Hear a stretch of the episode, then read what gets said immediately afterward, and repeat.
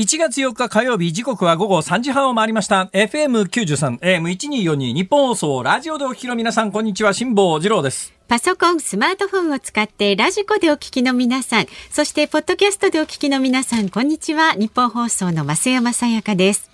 辛坊治郎ズームそこまで言うか。この番組は月曜日から木曜日まで辛坊さんが無邪気な視点で今一番気になる話題を忖度なく語るニュース解説番組です。いやー、え今一番気になる話題ですか、はい、夕刊を各紙読んでおりまして、衝撃のニュースにぶち当たりましてですね、えー、それまで考えていたことが全部吹っ飛んでしまいました、えー、埼玉の皆さん大変です。大変。えー、今日の夕刊の読売新聞に出てる話ですが、白樺と絶滅の危機らしいです。あ、あの県の象徴になってる白樺と。私ね、実は埼玉県民長いんですよ。だから埼玉県民歌まだ歌えますよ。おお、埼玉埼玉輝く埼玉。知りませんか？知らない。輝く埼玉なんですけど、これは小学生の頃これを習うとですね、輝く埼玉という風にですね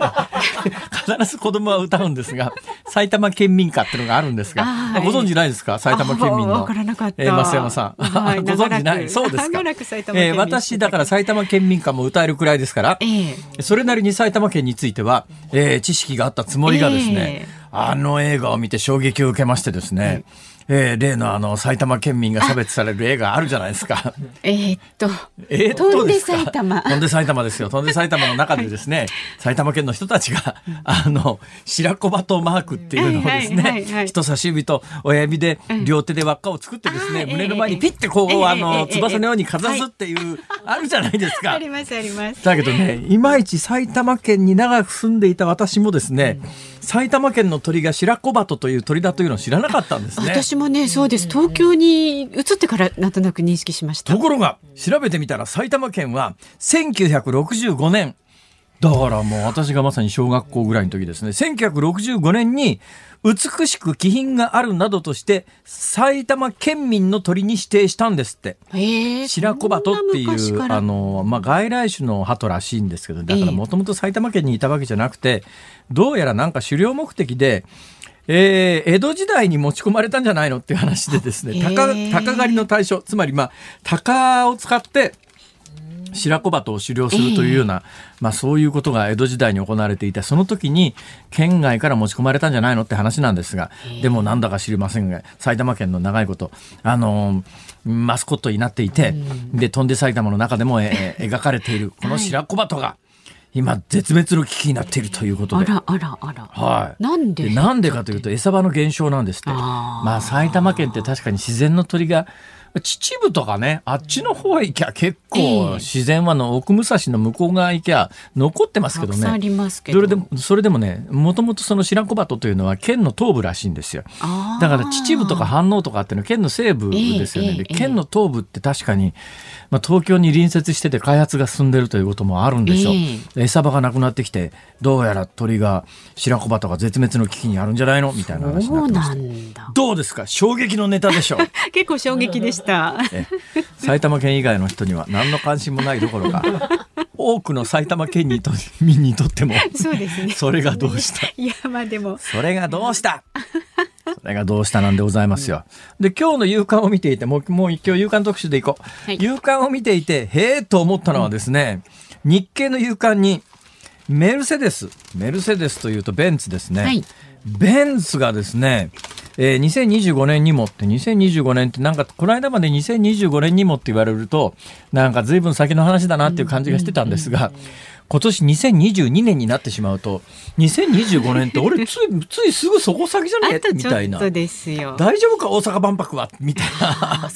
大阪にいて、ええ、大阪万博って確かにせんにじゅうごねんかなんか開催予定じゃないですか、うん、なんかまあ、大阪にいないのであまり大阪の情報に最近詳しくないせいもあるかもしれませんが、うん、でもなんかあの万博開催予定地で何かが進んでる気配がないんだよね。あ、全然大丈夫か大阪万博。あらなんかパビリオンが立ってる様子もないし、まあでもまださんねんまださんねんあるから大丈夫なのかしら、うん、今の勢いだったらにせんにじゅうごねんの大阪万博って大丈夫かっていう感じがするわけですから、ね、だってもともとはにせんにじゅうごねんの大阪万博の前の年のにせんにじゅうよねんにアイアール カジノ開業とか言ってたんですよ。あ、えー、今もう アイアール は、まあ、国の、まあ、法律を含めた体制が整わないということもあったんですが、まあ、それとコロナという大きな要素はあったりしてよ、えー、もうにせんにじゅうごねんの万博前の開業って完全にもう話なくなってですね、うん、万博の翌年か翌々年ぐらいに開場できればいいんじゃないのっていう話になってるんですけど、うん、これもなんか私の感覚で言うと立ち消え状態で大丈夫か、うん、万博とカジノはって話なんですが、まあ、そんな状況の中でにせんにじゅうごねんに、えー、メルセデスベンツがですね、えー、せんキロ走るあの電気自動車を発売すると、もうこれ発表したらしいです。電気自動車、はい、昨日いちがつみっか付でドイツの本社で発表したのかな、はい、だからあのもうコンセプト車が出てきてるということなんで、このコンセプト車をベースにした市販車をにせんにじゅうごねんぐらいには発売するということなんで、えー、ベンツの電気自動車ベンツの電気自動車は、まあ、ベンツの電気自動車はもう出てますから、それはそんなに珍しくないんですけれども、せんキロ走れる電気自動車っていうことになると従来の電気自動車の概念はひっくり返しますね。まだ日本で、まあ、そういうチャレンジをやってる人がいないっていうだけの話なんですが、だいぶ前に打ち立てられた電気自動車の日本のチャレンジで、東京大阪間をあの無給油ですね、うん、だから電気自動車だから無充電で、うん、充電なしで東京大阪を走り切ったという記録があるんです、うん、もうだいぶ前に樹立された記録なんで、それ以降今の電気自動車だったら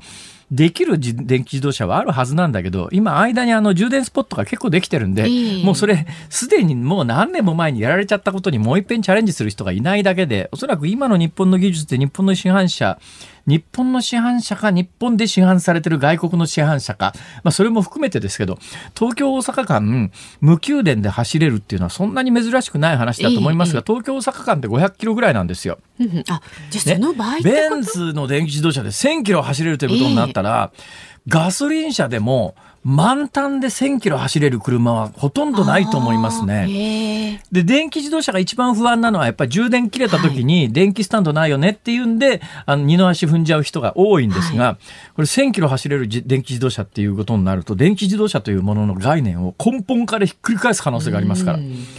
これ世の中劇的に変わってきますよ。だから日本企業もこれ追随していけないと世界の中で勝負にならなくなるんじゃないのっていう感じがするので、私あの今年のいちがつついたちに辛坊の旅という YouTube チャンネルで、今年のしがつ以降あの私の新しい船を使って日本の無人島というのをこうあちこち、無人島じゃない有人のえ離島、有人離島、これよんひゃくいくつあるらしいですが、有人離島を全部回っていくっていうのを考えてですね、ついでに無人島も行ってやろうと。で、無人島も行ってやろうということになると、えー、尖閣も行かなきゃいけないし、釣魚島行かなきゃいけないし、竹島も日本人住んでないから一応無人島という位置づけで、えーえー行かなきゃいけないし、まずは友人島でいいんじゃないですか。それからあの国後レトロフも当然行かなきゃいけないし、うん、ただですよね、辛坊さんがあの発言をね YouTube でしてからね、ざわついてるんですから、ざわざわ、いやそれでねそれでねそれでそれだけじゃなかなかね、えー、あのネタが持たないんですよ。それしがつ以降の話ですから、さんがつまでネタ持たさなきゃいけないということがあって、はい、あの近々私ですね、うん、電気自動車で東京大阪の再チャレンジをやってみようと。おこれもうすでに手配済みなんです。そうなんですか。はい。で、今度東京大阪間を電気自動車で、でもし電気のバッテリーが切れたら、ええ、今あの東京大阪間の充電スポットがどうなってるのかというのもこの、えー、調査も兼ねてですね、電気自動車で東京大阪を行き来するというやつをあの今年もうにがつ、今の予定でいうといちがつの下旬かにがつの頭ぐらいにやって、これはあのビデオで撮影して YouTube で公開しようと。それは週末に行うってことですよね。あ、これは今のところ日曜日です。大丈夫です。よかったです。なんか電気なくなっちゃったから来ないらしいよってことになると困りますね。いや、あのね、あのね、そんなこと言ったら電気自動車の会社からクレームが来ますよ。今時の電気自動車はそんなもんじゃないみたいな。そうですか。はい、えー、今年だからね、そういうなんかチャレンジ企画みたいなものがいくつかこうあの浮上してきて、えー、忙しいんです私。いや、なんかこっちはドキドキしてますけどね。いやいやいや出される。大丈夫です。この番組は飯田君がいますから。いやいや、何言ってるんですか。今日本番前に飯田君なんかその辺うろうろしてましたよ。いました。なんでいるのこんなとこにみたいな。あらま。だっているんだったら出てきゃいいじゃんみたいなこ言ったらなんか消えていきましたけどね、はい、いつものように。そうですね、はい、まあ、そんなこんなでございます。ぼちぼちいきましょう。はい、はい、では株と為替の値動き。株がえらいことになってましてね。そうなんですよ。今日の東京株式市場日経平均株価、今年最初の取引となる大発会は大幅に反発しました。去年最後の終値と比べましてごひゃくじゅうえんはっせん高い にまんきゅうせんさんびゃくいちえんななじゅうきゅうせんで取引を終えました。まあそれでも日本はあの今までの年初来、去年からの去年の年初来の高値は更新してないですけどもね、えー、アメリカがすごいことになってて、そのアメリカに引きずられる形で日本の株もどんどん上がってる、えーね、ということなんですが、はい、今日その話はニュースで出てきますから、はい、あ、じゃあそのあたりね、うん、あのそのあたり今日このあった後必ず解説を、うん、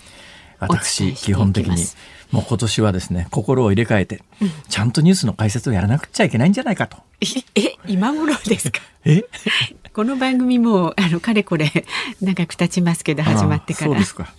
ええ、わかりました、はい、お願いいたします、はい、頑張ります、はい、為替相場は現在白コバと絶滅危機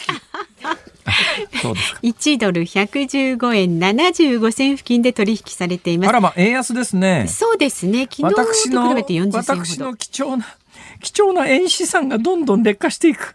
こういう時はやっぱり金だわ。金だわ、金。金、やっぱりね、全世界的にね、やっぱりね、あの去年ぐらいにもうこれ最高値更新で、もうにこれ以上金は上がらないのかなと思ったこともあったんですが、ええ、金はやっぱりね、減らない資産として極めて有効ですね。ああ、そうですよね。なんだかんだ言いながら、ね、だから私なんかね、うん、あの今日あたりもですね、うん、このマスクを、えー、外すときにこう両側から支えるやつあるじゃないですかはい、はい、あれあれ金色のやつを金色のやつをひゃくえんショップで買ってきましてね。それはひゃくえんショップのですか。ほっといてくださいどうぞお続けください。今日ラジオリビングであの金貨をあの売りますので、よかったらぜひご検討ください。またタイムリーな。そうですよはい、えー、この後は昨日夕方から今日この時間までのニュースを振り返るズームフラッシュをお送りします。で、今日よじ台は漁獲量に異変、にせんにじゅうにねんの漁業の課題は。漁業そう、あの東京海洋大学准教授の思いついたこと全部喋りゃいいもんじゃないんだよねそうなんですよ、本当にラジオってそういうもんじゃなかろうと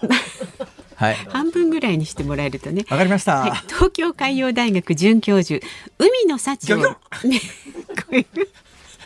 さかなクンですね。海の幸を未来に残す会議の東京海洋大学、ささささかなクンですから。さかなクン東京海洋大学です。そこの准教授の方です。で、さかなクンが准教授やってるぐらいだから、大した大学じゃないと思ってる方もしかするといらっしゃるかもしれませんが、国立大学ですからね。そうですそうです。さかなクン実はと国立大学の准教授なんですから。ねえ。いろいろ勉強なさってる方なんですよ。今日はさかなクンではなくて進まないじゃないですか。勝川俊夫さんにお話を伺っていきます。勝夫です、はい、勝夫略さないでください、はい、勝川俊夫さんです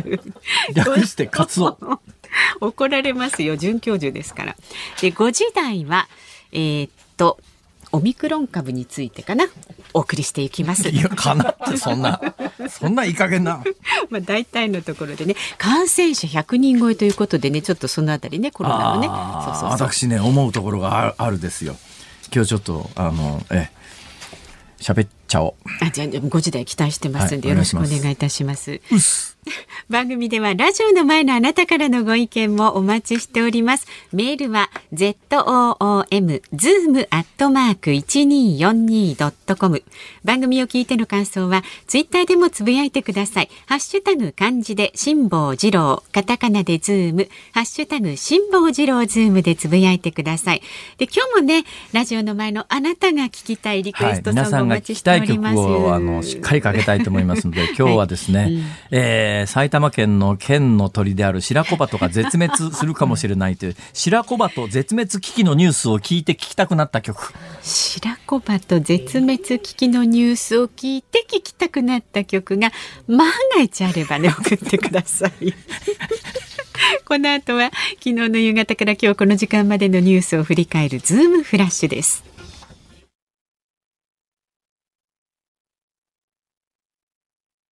日本放送ズームそこまで言うか。このコーナーでは辛坊さんが独自の視点でニュースを解説します。まずは昨日夕方から今日この時間までのニュースを振り返るズームフラッシュです。その前に一つご報告です、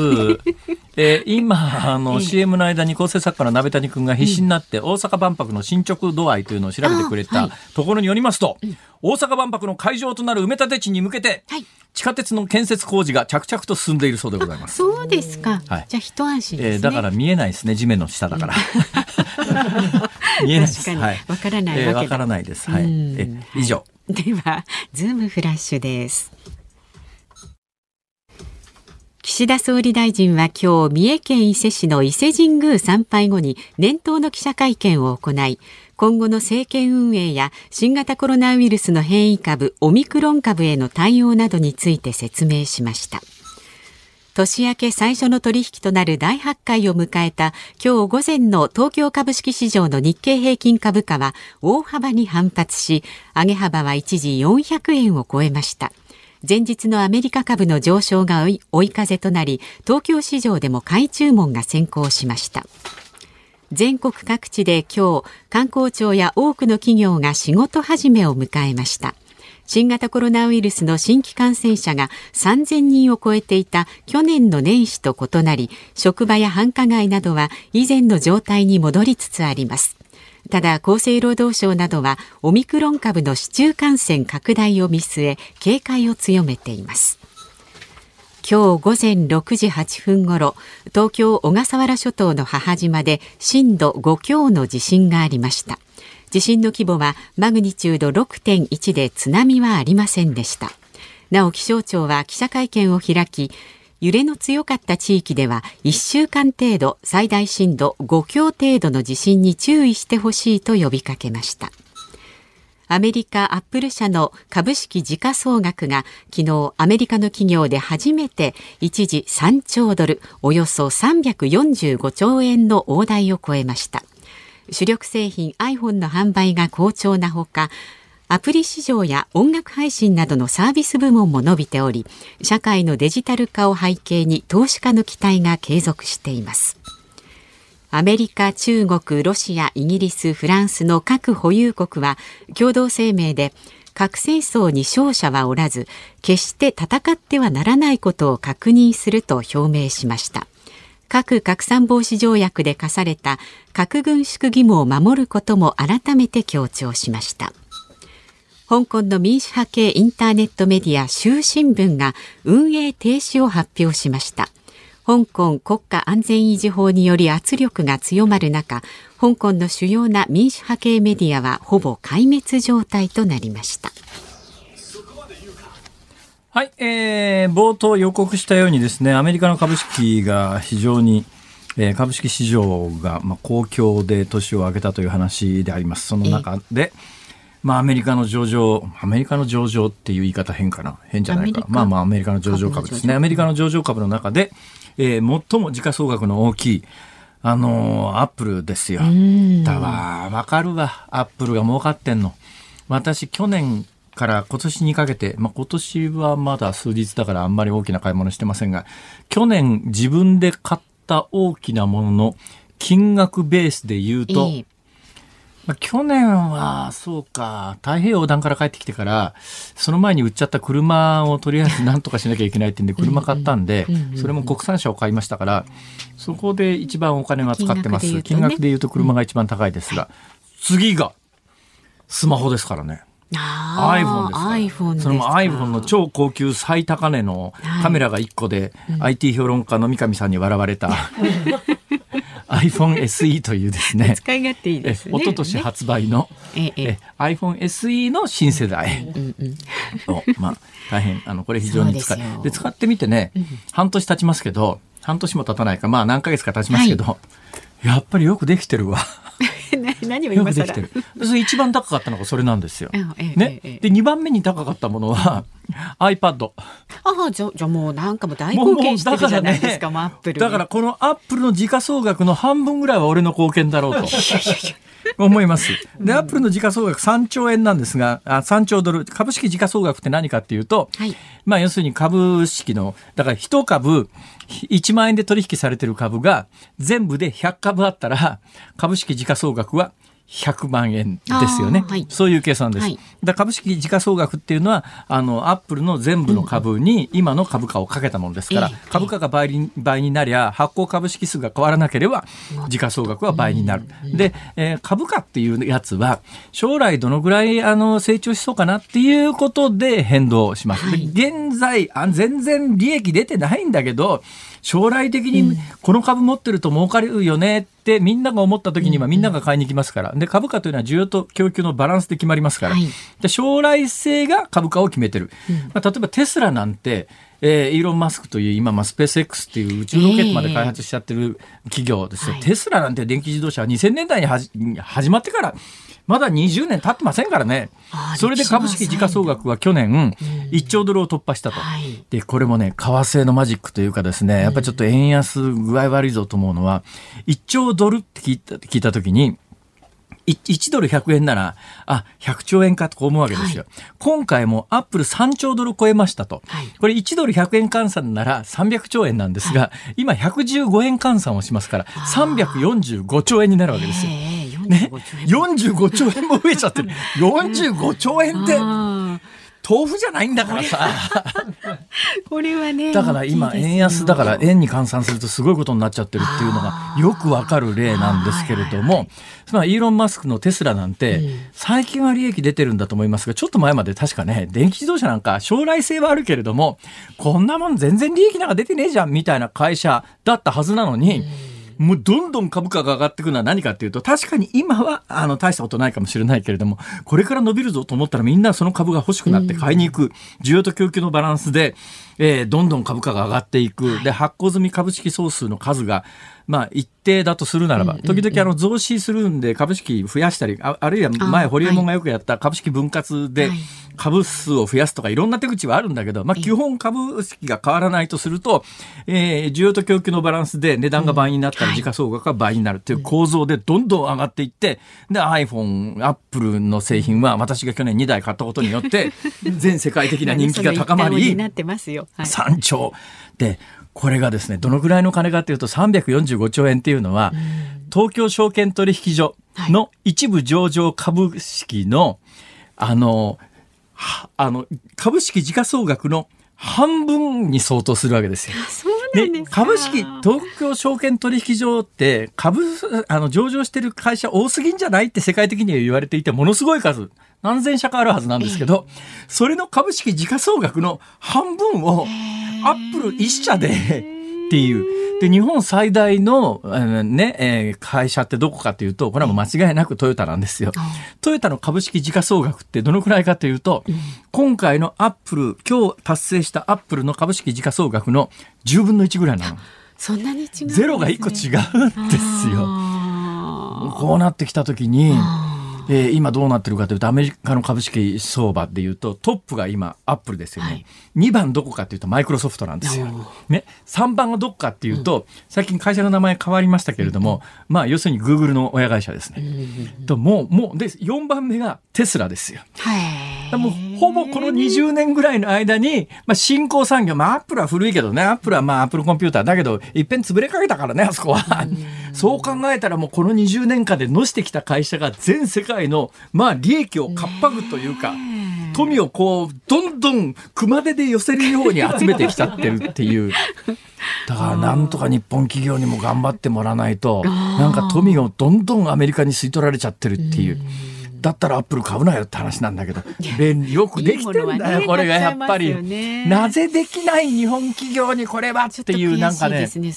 私のように文化系の人間はつくづく思いますね。これ政府の政策も悪いですよ。政府の政策もあの新しいそういうところをどんどん潰すようなことをこのにじゅうねんかんしてきちゃった。その結果が今があるっていうことは反省して、えー、じゃあじゅうねんごにじゅうねんごの日本どうしたらいいのかということをね、政治家の皆さんちょっと真剣に考えようよ。ね、あの目先のねばらまきだけじゃ本当に日本将来困るよこれ。うんあ、いがん。ズームフラッシュでした。違うところに話が迷い込みそうな気がする。いちがつよっか火曜日、時刻はごごよじを回りました。東京有楽町日本放送だいさんスタジオから辛坊治郎と日本放送の増山さやかでお送りしています。さあメール白子鳩についてきてますね。ありがとうございます。、えー、埼玉県川口市ののりのりドラコさん、おいおいごじゅうきゅうさいパート主婦の方。白子バトが絶滅の危機、それは大ニュースじゃないですかあ、そうですか。やっぱり埼玉県の東部の皆さんにとってはそうかもしれませんね。ね、はい、で増山さん、白子バトが県の鳥と知らなかったなんて。いやでもね、そう、私住んでた頃はね、今は分かってますよ。でゆるキャラといえばコバトンの立場が、あと飛んで埼玉での埼玉県人である決めポーズは白子鳩である鳩をね表したポーズなのですよ。新年早々埼玉県人としては容認できない件ですねコバトンはでもね、はい、えー、とにせんよねんに埼玉県で開催されたあの彩の国真心の真心国体のコバトンは新しいんだ。そうそうそう、コバトン自体はね新しい。そうですか。何言い訳してんですか埼玉県民歌歌えないでしょ歌えない。輝く埼玉歌えないでしょ歌えないねえ、そうそう、あのいなくならないことを祈ってますコバ、白子バト、はい、絶滅しないように、はいはい、あとはいいですか、白子バトに関するお話は、はい、特にそれ以上私白子バトで話を広げる自信がありませんそうですか、はい、あ、あのこのキャラクターはね、あ、何でもないです。何でもないって何よ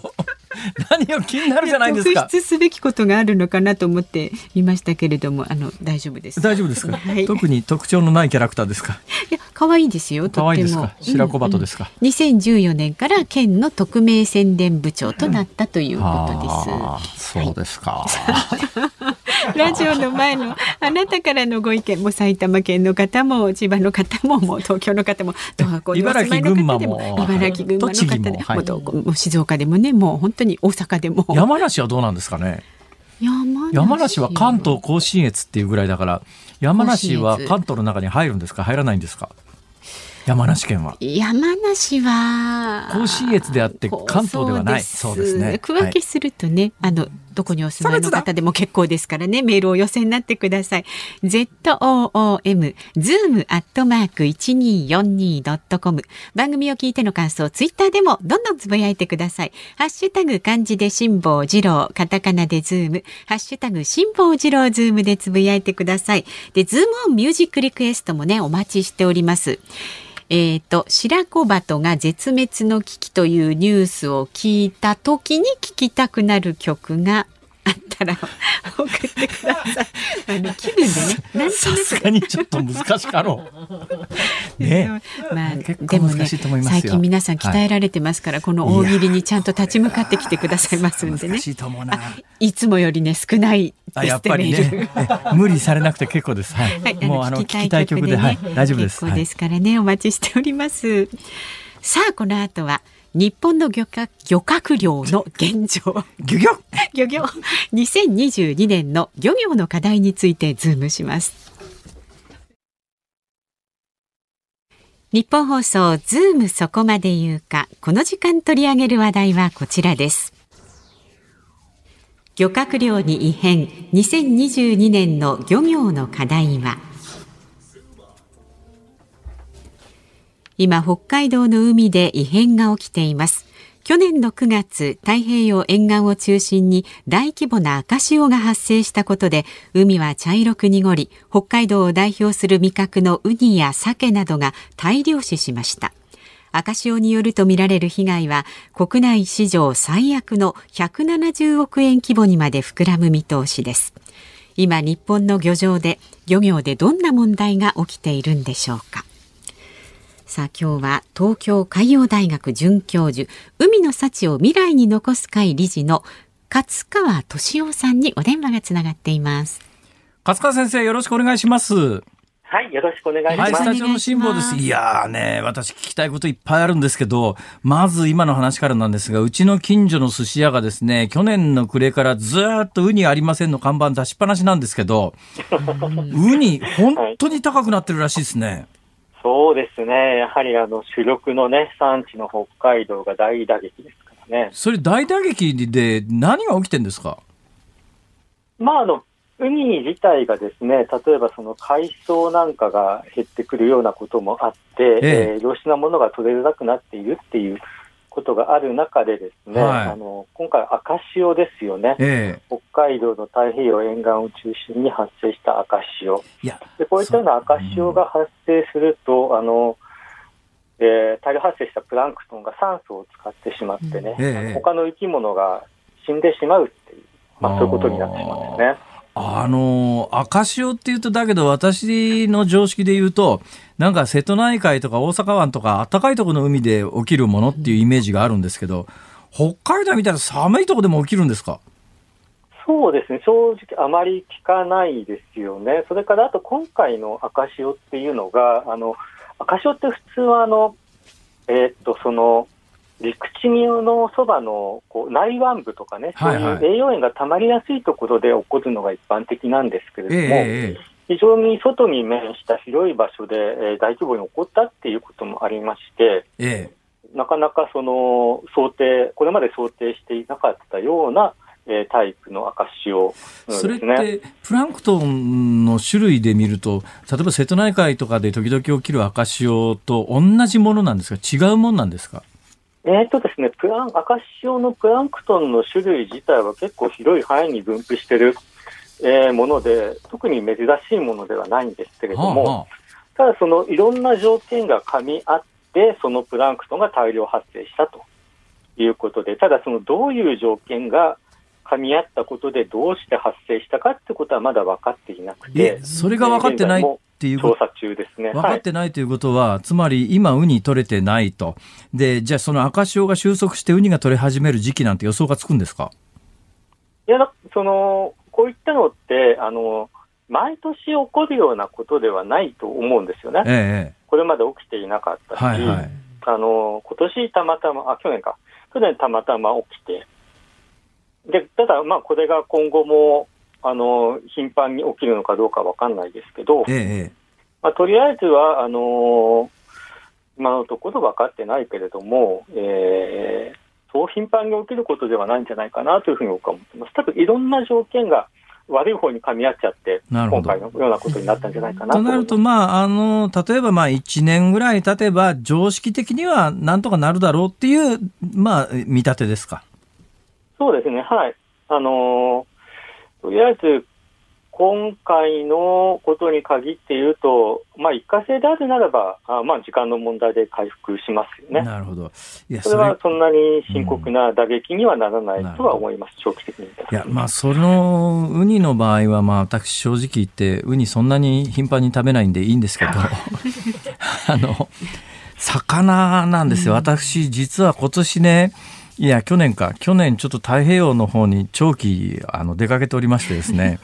それでいろんな先人の書いた太平洋横断の航海記みたいなものを読んで自分の体験とこう付き合わせてみたときに、はい、圧倒的に魚影が薄いんですよ今。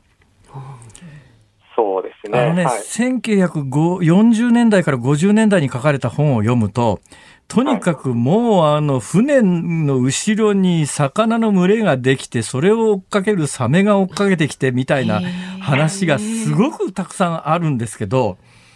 今回太平洋の上にごかげつ私いたんですけど、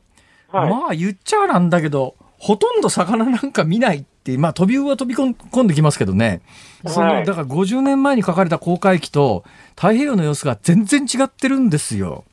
はい。ど大丈夫かこれはって思うんですけど。いやそれはもう明らかにダメなんですけど。ダメなんだ。多分そのあの一般の方はまずそういうこと気がつくきっかけもないですよね。そうですよね。はあ。まあそうですね。魚屋に行けば魚並んでて、寿司屋に行けば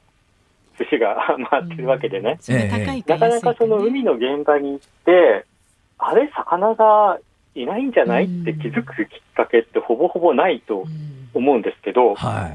い、実際その魚がどんどん減って海が空っぽになってるっていう特に日本近海そこはあの間違いなく事実としてありまして、えー、やっぱり昔と漁師さんの話を聞くとその、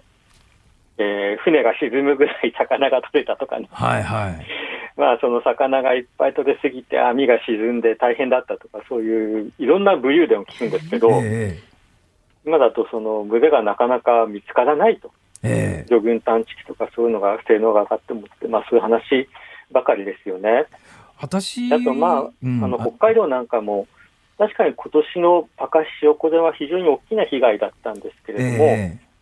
ゃくななじゅうおくえんですか、はいまあ、大きな被害なんですけれども、えー、ただ北海道の漁業自体がずっとその漁獲量も生産金額も減ってきてるんですよね、はい、だからあのへいせいさんねんによんせんおくえん取れてたのが今はれいわいちねんには、えー、にせんよんひゃくおくえんまで減ってしまった。あらま。で、北海道ってその日本の中でもやっぱり一番豊富なんですよ。他を他よりも群を抜いて、えー、その大黒柱がまあこういうふうにどんどんどんどん廃れてきてしまってるっていうのはもう非常的な状況なんですよね。それは主な原因は魚がやっぱり減ってるっていうことなんですか、それともその日本人が魚を食べなくなってきて流通量が減ってるっていうことなんですか、どういうことなんですかね。うん、魚をねあのまず魚が減って魚が取れなくなったと、はい、いうことです。だから、まあ、あの海に魚が余ってるけど、えー、買わないから消費者が食べないから取りませんっていうんじゃなくて、ええ、基本的にはその需要が下がって魚の値段が下がれば、ええ、その漁師はもっとたくさん取るもんなんですよ、はいはいはいはい、値段が半分になったらじゃあ倍取ろうっていう、まあ、そうですね、そういう発想ですから、ええええ、だからその漁業者が魚を取ってこないっていうのはあの魚がいないっていうことをふうに考えて間違いない、ねまあ、私の経験も照らし合わせてどうやら太平洋は魚が相当減ってんじゃないのっていう実感があるんですが、魚が減ってるということが事実だとすると原因は何ですか。えーっとですね、原因はねあの一つのものこれっていうのがなかなか言いづらいんですよね、はあ、というのもあの例えば今回の赤潮の件でもじゃあ実際どういう何がどういうメカニズムでそういうものが発生したかってわからないんですよね、はい、あとあの魚って結構その年によって取れたり取れなかったりっていうのがもうもともとずっと結構変動するもんなんですね、はいはい、よくわかんないけど豊漁の年もあればその翌年パタッと取れなくなってとか、うん、そういうのって結構昔からあるんですけれども、はい、ただそのここ数十年のスパンで見てますと、はい、あの増えたり減ったりっていうのがありながらももう 全, 全面的にいろんなものが減っちゃってるっていう、ねえー、そういう状況になっていまして、えー、やっぱりこれはもう取りすぎですよね、まあ、あの環境の影響もあるんですけれども、えー、おそらくそういったようなものもあると思いますけれども、えー、ただその海洋環境の変動で魚の生産力が落ちたっていうことであるならば、はいそれに応じてその魚を取る量を減らさなきゃいけないはずなんですね、えー、本来は、えー、ただそういったようなこともあの日本はしてこなかったんで、やっぱりその場当たり的に取りながら魚がいなくなって取れなくなっちゃってねっていう、いやそれはもうおっしゃる通りでよくわかるんですが、ただねちょっと最近あの私ふっと思ったんですけども、あのまあ、漁獲割り当て漁獲制限が国際的にできているようなものはともかくとして、公の海で魚を取るということになると、今までまあ大きな漁船を仕立ててあの広い海に魚取りに行ける国力のある、えー、国が、まあ、太平洋の西側でにほんぐらいしかなかったんで、えーまあ、日本だけが取っていたようなところが、それはまあだけど公の海だったらどこの国でもそれだけの技術が、えー、あれば取れるだろうということで、当然のことながらまあ、例えば中国の漁船が大量に太平洋の真ん中出かけていって公の海で魚を取ってることに対して、なかなか長年日本もそれをやってきたということになると文句言えないっていう感じがするんですけど、どうなんですかね。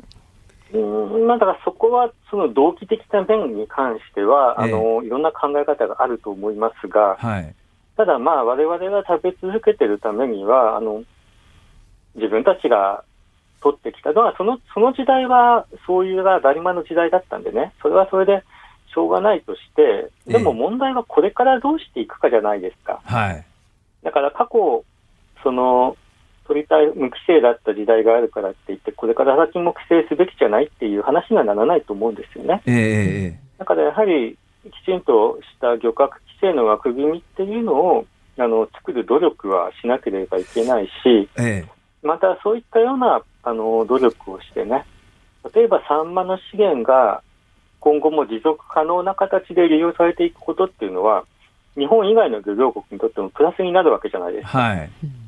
だからサンマが例えば今そのサンマすごく規制がない中で資源が激減してしまっているんですけれども、やっ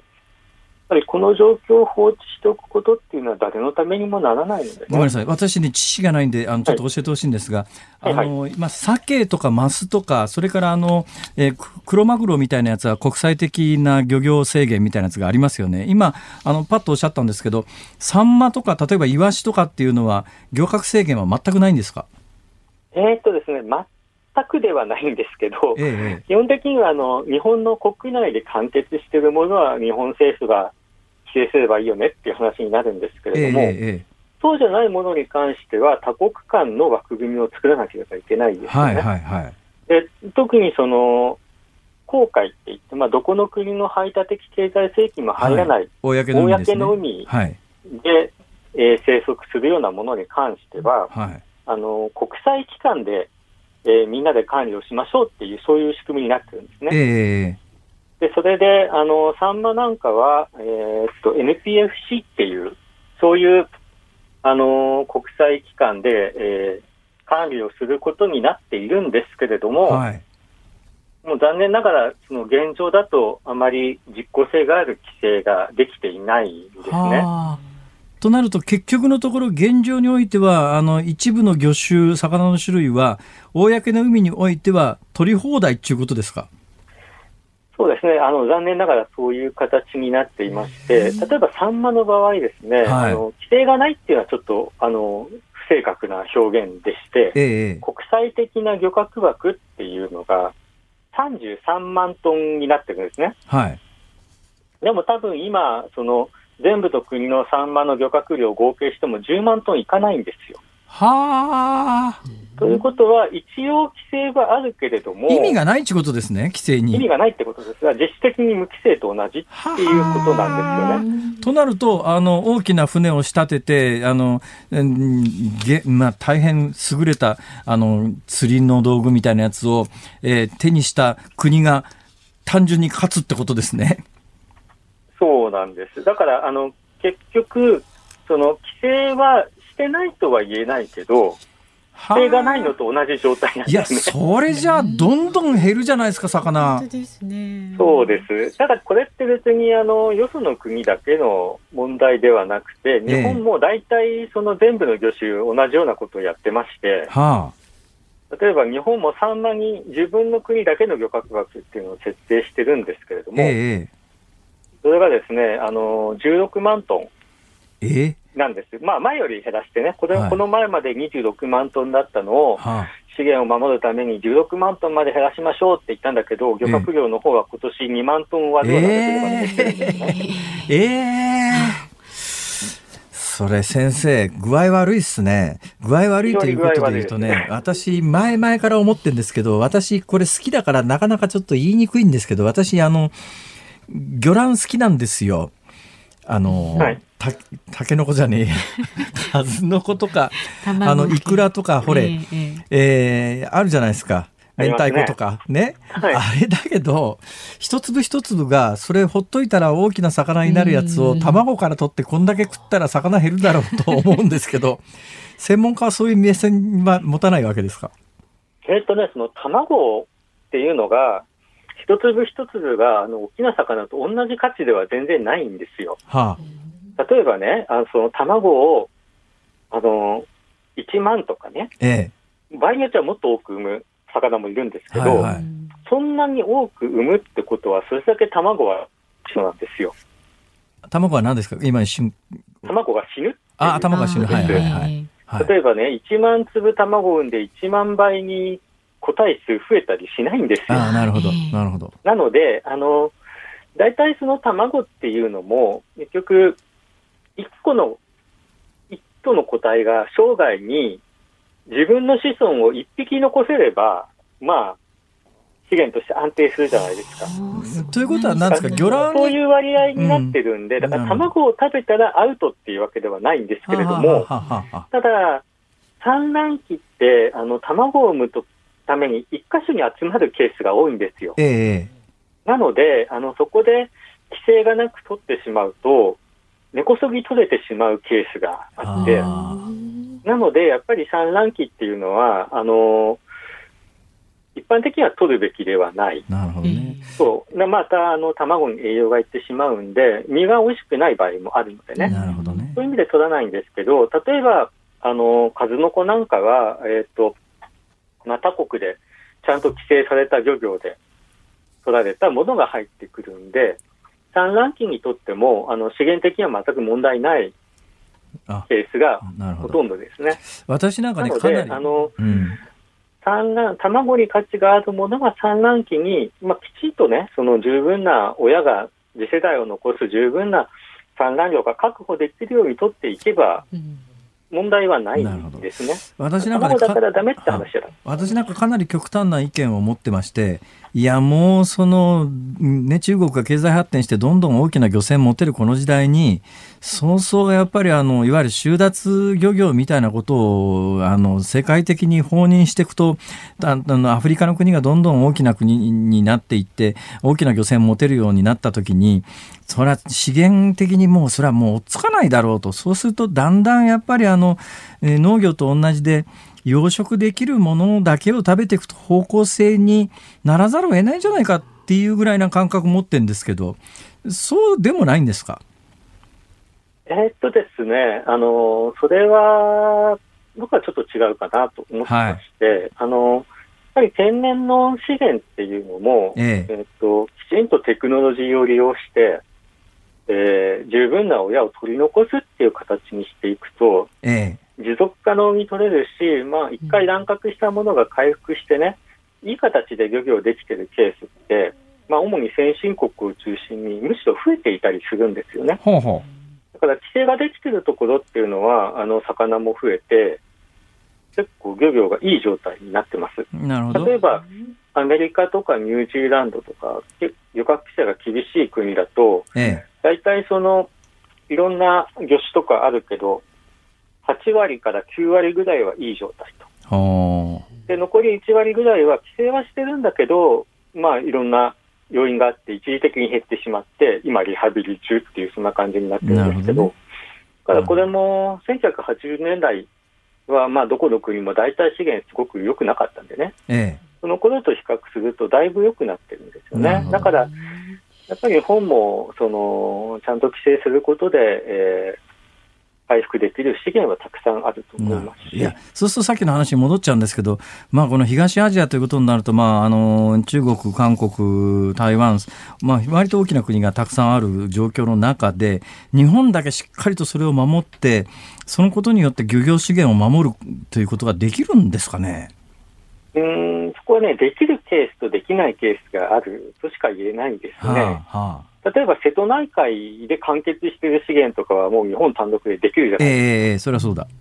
うん、で一方でその東シナ海とか、ね、に住んでるやつに関しては中国と連携しないことにはどうしようもない。えー、むしろ中国の方があの漁獲のメインだったりするから、えーえー、だからケースバイケースなんですよ。なるほど。なので、うん、あの中国がいるから何もできませんよっていうわけではなくて、ね、日本の場合その太平洋の方はあのハワイまで他の国がないんで、はあ、基本的に日本はにひゃくかいり、はい、よんひゃくキロ近く日本の排他的経済水域としてなってるんで、はいはい、えーえー、なのでその太平洋側の資源に関しては、えー、日本の国内規制でかなりの部分は守れるんですよね。えー、なるほど、なるほど。じゃあ守れていないということは現状やっぱり国内の規制が緩いということなんでしょうね。最後に一つね、ちょっと私個人的な相談なんですけど、はい、私あの大阪湾でにじゅうねん近くヨット乗ってるんですけども、にじゅうねんぐらい前って大阪湾でサビキ釣りでアジが山ほど釣れたんですが、ここ数年全く釣れなくなってんですよ。大阪湾みたいな閉鎖海域でもそんなに魚が減ったりすることがあるもんですかね。えーっとね、閉鎖海域でも減ったり増えたりって非常にありますね。はい。これって、えーうん、アジが減って他になんか逆になんか増えてる魚とかってありますか？いやいや、もうさアジも取れない、サバも取れない、うん、もう何も取れない感じですね、今。全体的に。うん。なるほどね。うん、先生なんとかしてください先生に言われてもねそうですね、やっぱり規制をねちゃんとしていきたいですよね。そうですか、わかりました、はい、先生ありがとうございます、はい、先生釣りされるんですか？僕も釣りは時々やりますけど。釣れますか？はい、そうですね、まあそんなに釣れないですね安心した。私ね今までね小アジ以外釣れたことがないんです先生はもうちょっと釣れてるかもしれませんけれどもね、はい、今日はどうもありがとうございました、はい、どうもありがとうございました、はい、東京海洋大学准教授の勝川俊夫さんでした。ズーム日本放送辛坊治郎ズームそこまで言うかをポッドキャストでお聞きのあなた、いつもありがとうございます。増山さやかです。お聞きの内容はポッドキャスト用に編集されたものです。辛坊治郎ズームそこまで言うかはラジオの エフエムきゅうじゅうさん エーエムせんにひゃくよんじゅうに に加えてラジコでもお聞きいただけます。ラジオラジコではポッドキャスト版にはないコンテンツが盛りだくさん。アトムさん、吉田由紀ちゃんの中継企画、さらに辛坊さんが夕刊フジの気になる記事を解説するコーナー、そして辛坊さんが聞きたい曲をお送りするズームオンミュージックリクエストなど、ポッドキャストでは聞けないあんなことやこんなことがいっぱいです。ポッドキャストを聞いた後はぜひラジオラジコで辛坊治郎ズームそこまで言うかをお楽しみください。いちがつよっか火曜日、時刻はごごごじを回りました。辛坊治郎です。日本放送の増山さやかです。さあメッセージ届いています、はい、ありがとうございます。ズームオンミュージックリクエストですね。はい、えーと、なんだっけ、白子バトが絶滅しそうだというニュースを聞いたときに聞きたい曲聞きたくなる曲ですね、はい、神奈川県藤沢市の無理があるだろうと思います頑張ってますよ皆さん、はあ、R デコボコさん、ほうほうごじゅうにさい男性。鳩だけに田原俊彦さん、ハッとしてグー、ハッとしてグーいいじゃないですか。それから宮城県仙台市の犬鷲ひでちゃんさんはですね、へへへ、あ、ストレートですね。童謡ハトポッポをお願いします。なるほどなるほど。あ、えーとね、童謡ハトポッポは白子鳩の鳴き声をモチーフにしたとされているんです。そうなの？ポポポ初めて知りました。ポッポッポハトポッポ、はい、そうびっくりだわ。それから、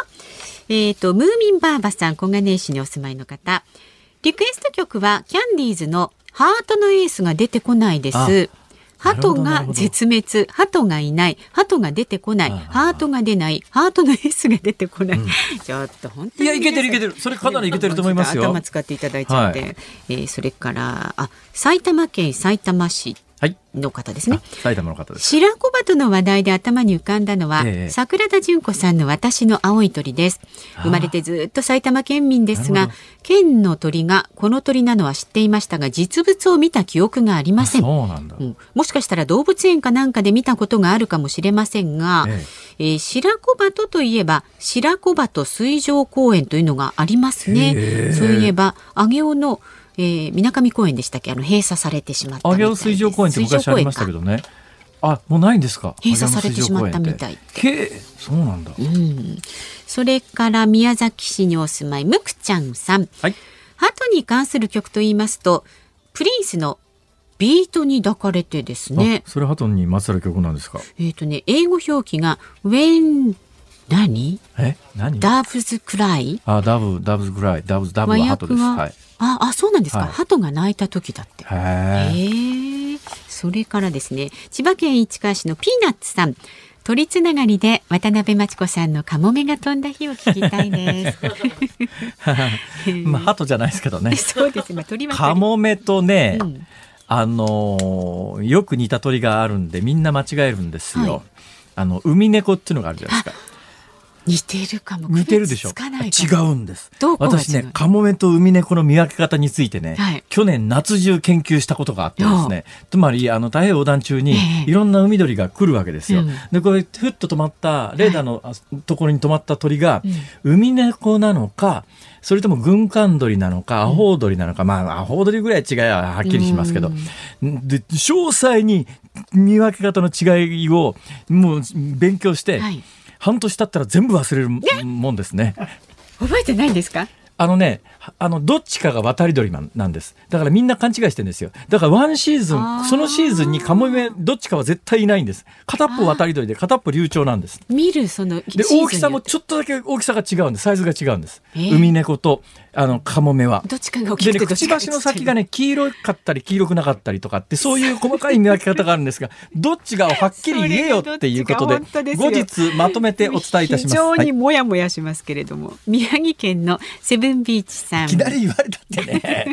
さあ覚えてないよ半年も前のこと、まあまあ、すいません、えー、白子バトが絶滅危惧種になりそうな時に聞きたい曲は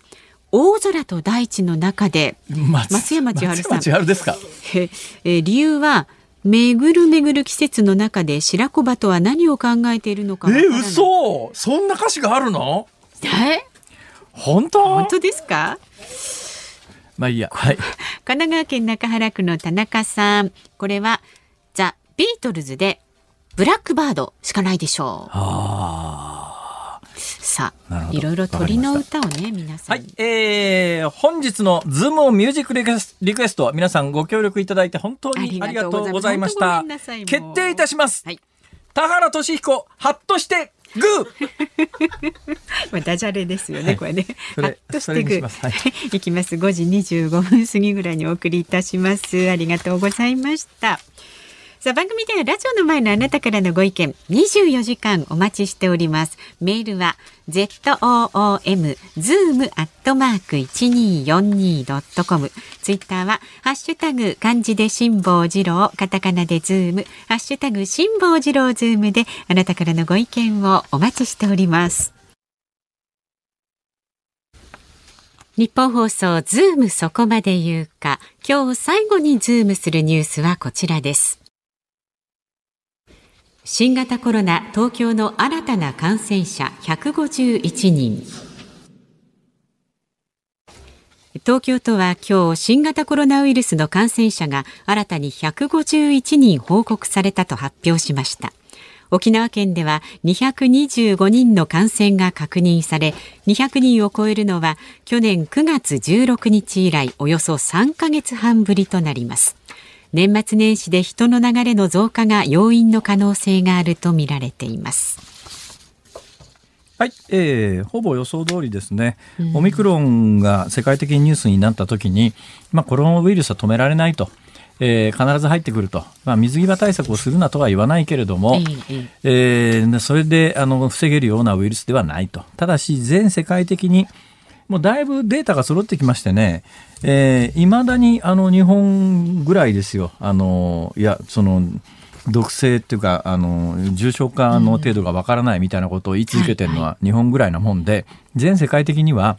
やはりこのウイルスってものすごい感染力が強いけれども、重症化率死亡率はそんなに高くないよね。これはもう全世界的にデータが出てきてて明らかなんで、じゃあそれに沿った対策をしましょうよと。なんでそれを私言い続けてるかというと、はい、あのこれウイルスって一定確率でいろんなものに変異していくわけですよ、うん、そうするとベースで何回も申し上げてるようにあのウイルスで最後まで残るものはあの毒性が弱くて、えー、あの非常に伝播力が強い、非常に感染力が強いけれども毒性の弱いもの、あの非常にあの強毒性のものだと、はい、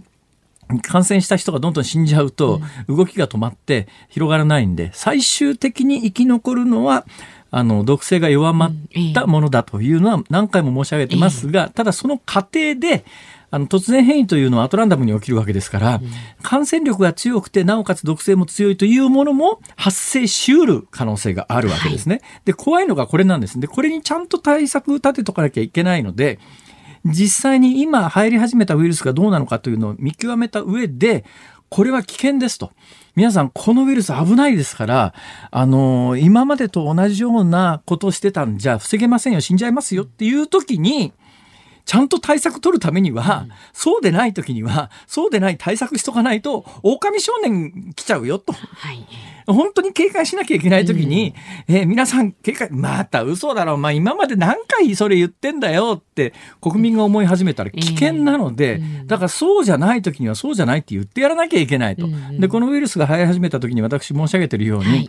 世界的にはあのどのくらい重症化するかによって病床の逼迫度が決まる。当たり前ですね、うん、だってみんな鼻風邪レベルで終わっちゃうんだったら入院なんかいらないわけですから、そうですね。そうすると全世界的にこのオミクロン株にの感染傾向を見る限り、どこの国でもあ病院に破綻をきたすような状況にはならないんじゃないのっていうような傾向が出てます、うん、ところが日本だけは、うん、オミクロン株というふうに、えー、判定された瞬間に病院に強制的に隔離されてしまいますから、ね、そうすると そ,、ね、そのウイルスがどのくらい凶暴かどうかにかかわらず、はい、どんだけ弱いウイルスでもそれが広がったらあっという間に日本の病院はターパイターパイってごめんなさいマージャン用語でねいっぱいになって医療が逼迫すると、そんなアホなことをしちゃダメだと、その毒性に応じた対策をして、えー、ちゃんと治療が必要な人に治療ができるような体制を作らないと危ないですよと申し上げていて、ようやくここへ来てですよ、今日ねニュースが入ってきてですね、えーっと大阪の吉村さんが、はい、実際に大阪では今後ですね、うんえー、今とにかくオミクロン株だと全員入院さすというようなことが政府の方針で行われているけれども、今後の対応について重症化のリスクの高い人が早期の治療を受けて、リスクの低い人はホテルで治療するなど医療資源の適切な医療資源の適切な在り方を考えて、まあ、おり今オミクロン株の感染者原因入院としている現在の対応を変更すると、はいえー、できるだけその変更する状況を早く実行したいというのを、まあ、大阪府の吉村さんは言ってますけれども、これ政府がもっとちゃんと先に言えよと、うん、でまたねこれちょっと非常に困った問題もあって、えー、これ言うとうがった見方ではあるんですけれども、病院はコロナと名前のつく患者を一人入院さすことによって、まあ、かなりの収入になるわけですよ、うん、で、えー、全く治療が必要がない人間でも病室に入れといたらお金になって、で今政府の対策でコロナ病棟開けろ開けろって言われてるから、うん、あの病室いっぱい余ってると、で患者がいなくなって困ってて経営的に問題があるんで、うん、とにかく入院させてほしいっていう気持ちもあって、だけどそれで今全然症状が出ていないような人も含めてどんどん入院させていくと、今後まああの重症化する人も、まあ、ご高齢の人が感染すると出てくるでしょうよ、うん、でそういう時にいやもううちベッドいっぱいですからってなりかねないんで、うんうん、症状に応じた治療を適切にやる方向に舵切らないと、はいはい、この全世界的に爆発的なばあの感染力を持ったウイルスに対処できないだろうって、はいうん、なぜわからんか。吉村さんね前々からおっしゃってましたね。もうこれいっかげつまえから俺は言ってんだよ。で今日になって吉村がやっあ吉村ってごめんよミステリー吉村知事がようやく反応したけども、うん今更かいと。で沖縄に至ってはだよ、これもう完全に思想闘争になってて、反米反基地の運動の一環になってて、まあ、アメリカに対してはどんなヘイトスピーチでも可能っていうのが今沖縄一部メディアの状況の中で、いやとにかく今オミクロンなんとかしなきゃいけない状況の中で、じゃあこれに対してどういう適切な対応があの必要なのかっていうのを議論しなきゃいけないのに、あのアメリカが悪いって言って反米反基地活動に使って、できるだけもう重症化して人がどんどん死んだらいいって心の内で思ってんじゃねえかという、ものすごくうがった見方、うがった見方が出かねないような方向性の議論になってるのが非常に問題だよねこれ。適切に対処しないと、何回も言ってますが、はい、あの凶暴凶悪なウイルスが誕生する可能性もあるわけで、うん、その時に国民が適切に対処してくれなくなっちゃうよ、うん、こんな狼少年みたいなことを続けていたらってもう疲れるわ本当に。立ち上がりますか辛坊さんが。いやだから毎回そこへ話が落ち着いていくだろあのかなりのペースでこれはもう、うん、あので、えー、先週先々週にお伝えしているように、はい、あのまずオミクロン株の可能性があるかどうかの第一次の遺伝子検査をするわけね、うん、で他のデルタ株であるとかなんとか株であるとかっていうのが判明したらそこそこで検査をやめますと、はい、でデルタ株ではないということになったらそこからさらに検査をしてオミクロン株かどうかを適正、はいえー、あの突き止めるということなんで、最終的にオミクロン株であるという結論が出るまでには数日間のタイムラグがあるんで、うんそうですね、でこのいっしゅうかんぐらい激増してますけれども、まあ、だいぶ全国的にオミクロン株が確認されてますけれども、今激増している部分の相当程度はオミクロン株なんだけれどもデータとして出てきていないんだろうなっていうのは想像できるわけで、そんな状況の中、はい、このウイルスにどう対処したらいいのかということを私はもうこの番組で今年もあそれね、はい、私がね、あの、なるほどねと思った一番のポイントはですね、はいはい、手元にですね、うん、世界の死者数の推移と、いいえー、オミクロン株、デルタ株、まあ、今まで流行ったいろんな株の感染状況と表したグラフっていうのがあるわけですよ。で、実はオミクロン株登場以前は新規感染者、それはデルタ株、その前の株、アルファ、ベータ、ガンマからずっと至るいろんな株がありますね。それの感染の山とほんのわずかのずれで死者数も同じ角度で上減してるんです。で、それはあの感染者、これはもう何回も言われてますが、少なくとも最大にしゅうかんぐらい感染者の増減と重症者の増減と死者の増減にはそれぞれタイムラグがありますよっていうのはまあ当たり前で、これ何回も申し上げてます。だけどトータルで見たときに全世界的な感染傾向のグラフを見ると、えー、ぴったりやっぱり新規感染者の増減グラフとほんの少し遅れるけれども死者数の増減グラフは見事にシンクロしてるんですよ。ところがその全世界のデータを見たら、オミクロン株登場以降完全にシンクロしなくなっちゃって、あの感染者は激増してるんだけど、はいはい、死者はむしろぐらっと減ってるんです、ね、これ今お見せしますが、これがまあ全世界 の, あの新型コロナの感染状況ですが、これ見たらオミクロン株って一体どういうものなのかっていうのは一目瞭然じゃないですか。それなのにまだ分かんないって言ってる日本政府の感染症の感染者と か, か感染者じゃねえや関係者とかさ、医療の専門家とか何見てんだよ毎日と、じゃあなんか別の意図があるとしか思えないの。これうがった見方しちゃいますね、やっぱりね。そうなるとね、え基本うがった見方を中心にお届けしておりますまあでもね、この辛坊さんが何回も訴えて続けていることなので、本当だよ。だから基本的に言った通りになって、言った通りの推移で、でいっかげつ遅れぐらいで政治が動き始めてって、まあそれも地方から動き始めて、で国が動き始めるのはさらにいっかげつぐらい遅れるという、本当になんとかならんか。ズームオンでした。